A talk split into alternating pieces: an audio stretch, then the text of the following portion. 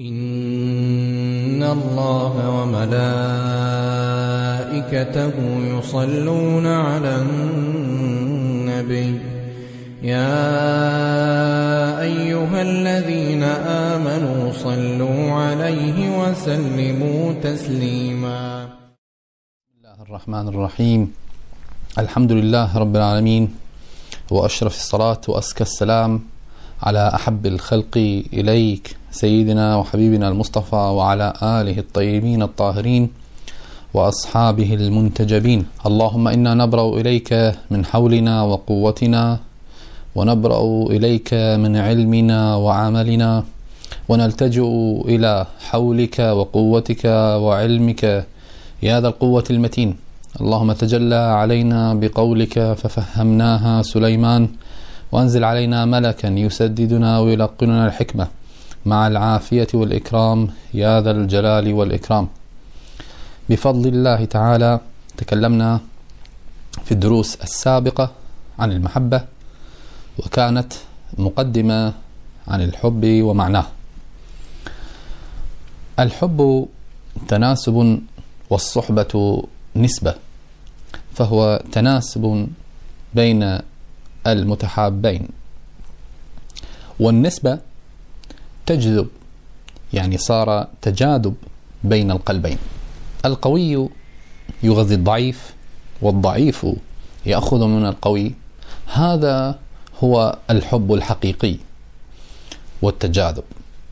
فالكون كله قائم على هذا الشكل وهو التجاذب. وإذا أردت الحصول على القلب السليم وأن تصير من أولياء الله تعالى فعليك بملازمة أحد أولياء الله تعالى ومصاحبته والارتباط به.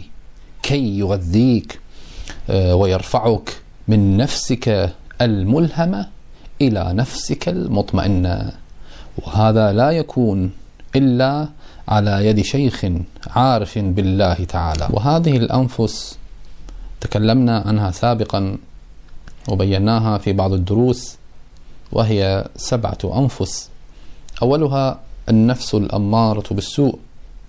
وهذه النفس التي تميل للشهوات وترغب في اللذات وتجذب القلب للأسفل وهي منبع للشر والأخلاق الذميمة كمثل الحقد والحرص والحسد والغضب والبخل وإلى آخره. ثم تأتي النفس اللوامة. هذه النفس تنورت بنور القلب. فهي تارة تقترف المعاصي ثم تندم وتلوم نفسها تلوم صاحبها وهي منبع الندامة لأنها منبع الهوى وتتصف بالحرص. ثم تأتي النفس الملهمة وهي التي ألهمها الله تعالى العلم والتواضع والقناعة والسخاء هي منبع الصبر والتحمل والشكر فألهمها فجورها وتقواها. هنا يبقى السالك ما بين هذه النفس الملهمة ولا يمكن له أن ينتقل إلى النفس المطمئنة إلا على يد الشيخ العارف بالله تعالى. فإذا اطمأنت نفسه ونقله الشيخ من تلك من هذه النفس إلى النفس المطمئنة هذه النفس المطمئنة من صفاتها أنها تخلت عن صفاتها الذميمة ووصلت للكمالات انتقل صاحبها من التلوين إلى التمكين يخاطب الناس عن بعد لتعلقه بالحق تعالى. وهذا هي هنا تب يبدأ السلوك الحقيقي إلى الله سبحانه وتعالى. ثم تأتي النفس الراضية من بعد النفس المطمئنة. رضيت عن الله تعالى وتحقق فيها قوله تعالى رضي الله عنهم ورضوا عنه. وشأنها في هذا التسليم والتلذذ بالحيرة. ثم تأتي النفس المرضية رضي الله تعالى عنها ويبدو فيها أثر رضاه وهي منبع الكرامة والإخلاص والذكر. ويقال أن السالك في هذه المرتبة يضع الخطوة الأولى في معرفة الله تعالى ويظهر فيها تجلي الأفعال. ثم تأتي النفس السابعة وهي النفس الكاملة وهي الهدف من العبادة وهي الهدف للسالك أن تصبح لديه نفس كاملة هذه النفس الكاملة صارت للكمالات طبعا وسجية ولا زالت ترتقي في الكمال وتؤمر بالرجوع للعباد لإرشادهم وتكميلهم ومقامها مقام تجليات الأسماء والصفات. حالها البقاء بالله تعالى. تسير بالله إلى الله وترجع من الله إلى الله. ليس لها من مؤو سواه. تستقي علومها منه تعالى. هذه بالنسبة للأنفس. إن النفوس سبعة منظمة. أمارة لوامة وملهمة. ومطمئنة بالله وبه راضية مرضية وكاملة. وإياك أيها الأخ المؤمن الالتفات إلى من يريد الطعن في أولياء الله تعالى وإبعادك عنهم فهذا يكون مسموم يلوث عليك إيمانك. فكما الحال في زمن الأنبياء سلام الله عليهم. أيضا الناس كانت تنكر على الأنبياء ولا تؤمن بهم. وأولياء الله تعالى في هذا الزمان أيضا من مصاديق الرسل والأنبياء. قال تعالى بلى من أوفى بعهده واتقى فإن الله يحب المتقين. وهنا يأتي العهد على الصحبة العهد على الذكر عاهدت على المحبة. فإن وفيت بعهدك أحبك الله تعالى. واتقى هنا في الآية بلى من أوفى بعهده واتقى واتقى هنا أن يبتعد عن القطيعة أن لا يترك الذكر أبدا ولا ينقطع عن الشيخ والمجالسة. فإن الله يحب المتقين الذين يمتثلون الأمر ويجتنبون أمر النهي. فاتقى هنا أي اتقى أن ينكث العهد فإن الله يحب المتقين. فعندما تذكر الله تعالى. تذكر بإخلاص وثبات وعدم انشغال. فلا تشغل نفسك عن ذكر الله تعالى بشيء. يقول سيدنا موسى عليه السلام يا رب وددت أني أعلم من تحب من عبادك فأحبه. قال إذا رأيت عبدي يكثر من ذكري فأنا أذنت له في ذلك. فأحبه. وإذا رأيت عبدي لا يذكرني فأنا حجبته عن ذلك وأنا أبغضه والعياذ بالله. البعض يعتقد أنه يقول مثلا أنا لم أوفق لقراءة الذكر لم أوفق لهذه العبادة أو لهذه الطاعة. لا أنت محجوب أيها المسكين. أنت حجبت. لا يمكن لك أن تذكر الله تعالى إذا لم يأذن لك بذلك. ومن أسباب الحجب أنك ما أحببت أولياءه وما أحببت رسوله صلوات الله تعالى عليه وآله فحجبك عنه لأنهم أبواب الله عز وجل. فأولياء الله تعالى باب الوصول. فمن آه، دخل من الباب بلغ المحراب ومن بلغ المحراب أذن له بزيارة رب الأرباب. فلن تصل من غير الباب.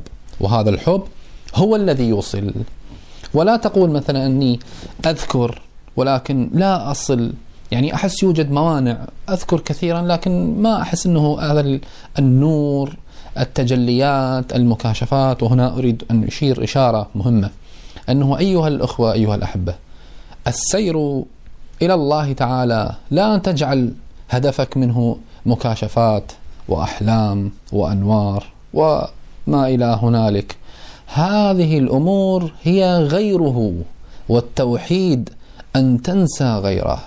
لا تكن متعلق بهذه الأمور. بعض الأخوة يقول نذهب لندرس بعض العلوم علوم ما وراء الطبيعة والعلوم الغيبية وهذه الأمور. وحقيقة يعني بعض الأشخاص هم من الذين يدعون العرفان يكسبون الناس بهذه الطريقة بسرد الأحلام والمكاشفات ويتكلم عن نفسه بطريقة وكأنه يعني أحد الأنبياء. وهذا الشخص إذا رأيتم هكذا شخص فابتعدوا عنه لأن هذا مدع. فالعرفان الحقيقي هو السير إلى الله سبحانه وتعالى والاستقامة فاستقم كما أمرت. التقوى هذا هو هذا هو العرفان الحقيقي وهذا هو الصراط المستقيم. إذن نعود. لماذا يقول البعض؟ أني مثلا أذكر ولكن لا أصل مثلا إلى مبتغاي وأحس أنه يوجد موانع. هنا نقطة مهمة وهذه من أسرار الذكر. يجب أن تثبت على الذكر ولا تتزعزع. عزيمتك وتضعف. احفظ هذه الجملة. الذكر بين اسمين من أسماء الله تعالى يعني يتردد بين هذين الاسمين الذاكر. بين اسم القابض واسم الباسط. فمرة يبسط الله تعالى لك الرزق والعطاء ومرة يقدر يعني يمسك عنك. السؤال هنا واحد يقول وأيهما أفضل للذاكر؟ أن أكون في حالة القبض أو في حالة البسط. القبض للذاكر خير من البسط. احفظ هذه عندك جيدا. القبض للذاكر خير من البسط. لماذا؟ لأن القبض يعطيك الإخلاص لله تعالى. يعني ماكو هدف أنت تريده. القبض يعطيك الإخلاص لله تعالى. لا تحس في قلبك لا فتح لا نور ولا هداية وأنت ملازم للذكر. هذا هو المخلص. ذكر الله تعالى خالصا لله تعالى. لا يريد غير الله عز وجل. هذا هذا صاحب المقام الرفيع هذا صاحب العطاء هذا صاحب الأنس بالله تعالى هذا الذي ذكر من غير فتح أو عطاء. أما البسط عندما يأتيك أنت ممكن تختار يعني تتكلم مع أخوك مع والدتك مع زوجتك صار معي كذا وصار معي كذا وشفت اليوم كذا. لا فمتى ذكرت حالك للغير انقطع عنك الحال مباشرة يحبط الأجر. فإذا الذكر بين اسمين من أسماء الله تعالى. بين القابض والباسط مرة قبض ومرة بسط. وأنت بأي حال تفرح الذاكر يفرح بالقابض. أنت تحب الشيخ كلما أعطاك. حبيته. الحقيقة أنك لا تحبه. الحب إذا منعك وما أعطاك.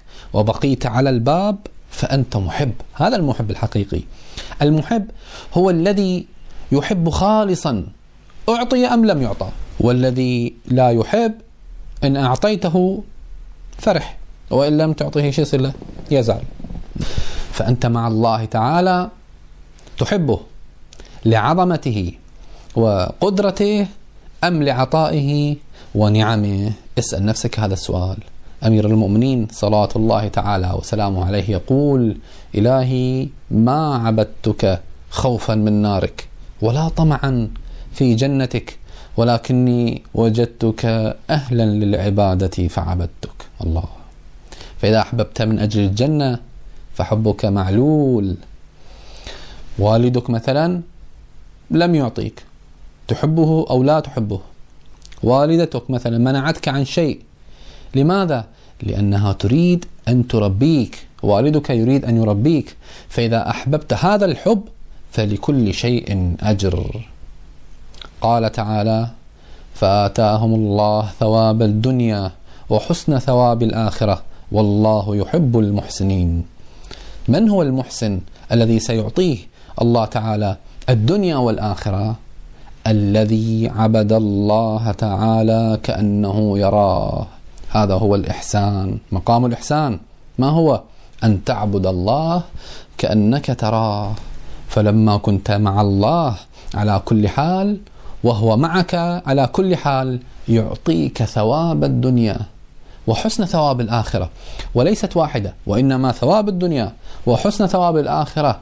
فإذا الحب تناسب بين روحين. فإذا صار لديك محبة للشيخ فهناك محبة أيضا لرسول الله صلوات الله تعالى عليه وآله لأن المحبة نسبة شنو نسبة يعني؟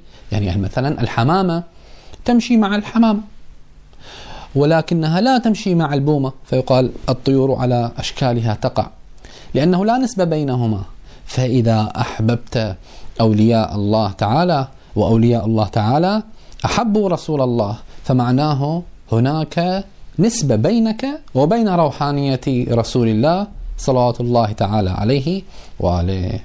فلو عرف المريد أن الحب هو باب الوصول لما تركه لذلك يقال إلزم الأصول تبلغ الوصول. واليقين أن المحبة ليست من البشر وإنما هي فضل الله جل وعلا.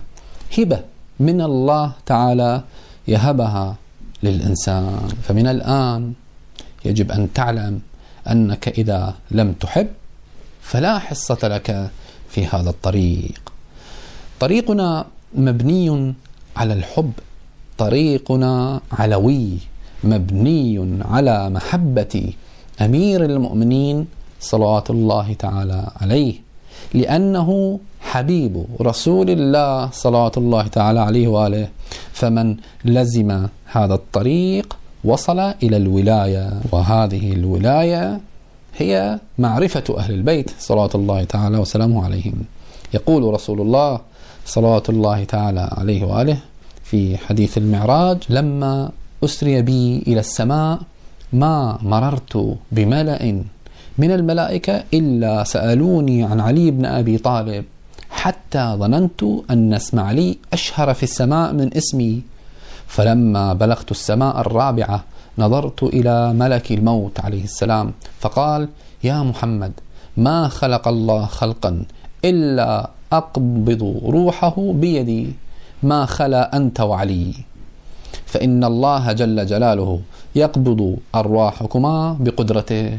فلما صرت تحت العرش نظرت فإذا أنا بعلي بن أبي طالب واقفا تحت عرش ربي فقلت يا علي سبقتني.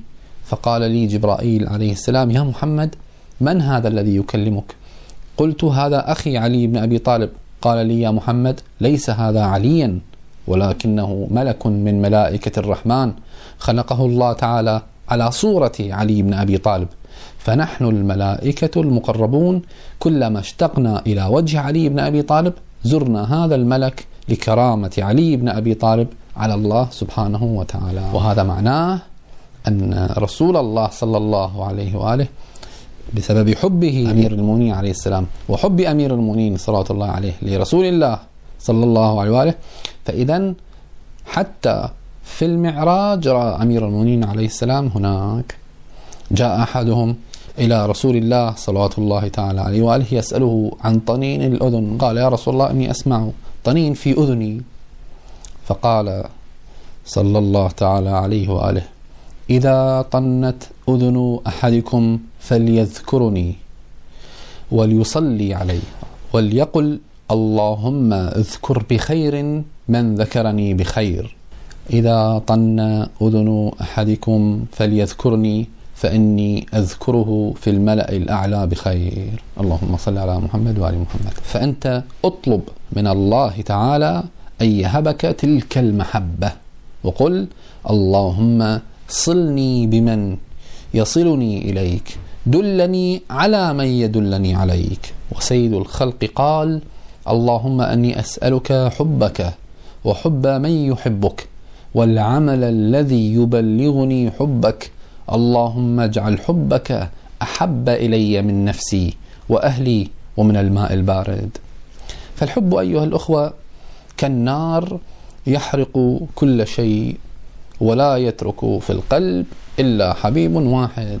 كما يقول أحد الشعراء إذا وجدت أوار الحب في كبدي عمدت نحو سقاء القوم أبترد. أوار الحب يعني اشتعال النار. هبني بردت ببرد الماء ظاهره فمن لنار على الأحشاء تتقد؟ يعني من يطفئ تلك النار الداخلية؟ فأحباب الله تعالى لا تنطفئ شرارة حبهم حتى ينظروا إلى مولاهم يوم القيامة. تلك النظرة التي هي مقصودهم في الحياة كلها. فما مقصودهم؟ جنات عدن ولا الحور الحسان ولا الخيامة سوى نظر الجليل فذا مناهم وهذا مقصد القوم الكرام. أيها الأخوة من عجيب الحياة أن الإنسان كي يصل إلى المدينة المنورة ونحن في أيام الحج يقطع آلاف الأميال والبراري والسفر الشاق وعطش وجوع كي يصل إلى بيت الله وحرم الله الذي فيه آثار الأنبياء. يا عجبا فيك آثار مولاك ولا تقطع النفس لتصل إليها. آثار مولاك فيك في قلبك في روحك. قال تعالى فإذا سويته ونفخت فيه من روحي فقعوا له ساجدين. فاقطع نفسك الأمارة بالسوء لتصل إلى الله تعالى. اقطع نفسك الأمارة بالسوء حتى تصل إلى مولاك. ويقول أحد الشعراء خذ نصح قولي في المحبة أودعي إن لم تمت وجدا فأنت مدعي. ليس الغرام نحول جسمك دائما. كلا ولا طول البكاء بالأدمع. الحب ما أفناك منه قليله فذهلت حتى لا تجيب ولا تعي. هذا هو الحب. فالحب ثلاثة أقسام محبة إحسان ومحبة كمال ومحبة جمال. محبة إحسان إذا أعطاك حبيته وإذا ما أعطاك لا يوجد حب. والمحبة الكمال هذه محبة تنفع المريد. فإن رأى نقصا ضاع حبه مع أن الذي يحب كمال لا يرى نقص لكنها تنفعه في البداية. لكن الحب الكامل الحقيقي ويسمى محبة الجمال فهو حب جمال أنوار الله تعالى. فالذي يحب بهذه الطريقة فهو الذي يصل إلى محبوبه. وأقسام السلوك ثلاثة. سلوك المحب من طريق الحس والخيال. الحس لقاء مجالسة صحبة. وهذا الذي يرى الخيال وانشغل به ويريد الرابط أو يرتبط بال بالمرشد أو بالشيخ كي يرى مثلا صورة الشيخ فهذا خيال. الحب الأرقى السلوك من طريق الحس والعقل. العقل يدلك على الفضائل والكمالات وهي كذلك أيضا ناقصة. لماذا؟ لأنها تتعلق بالشخص بالجسم. ونحن نريد أن نطوي الجسم ونطوي الأكوان.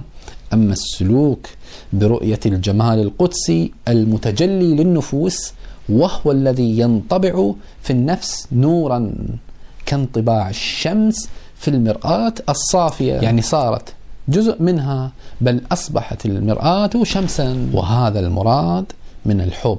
وهذا لا يصله الإنسان إلا بالرياضة القلبية بدوام الذكر والمجاهدات فالمحبة لا تدركها الحروف الكثيفة.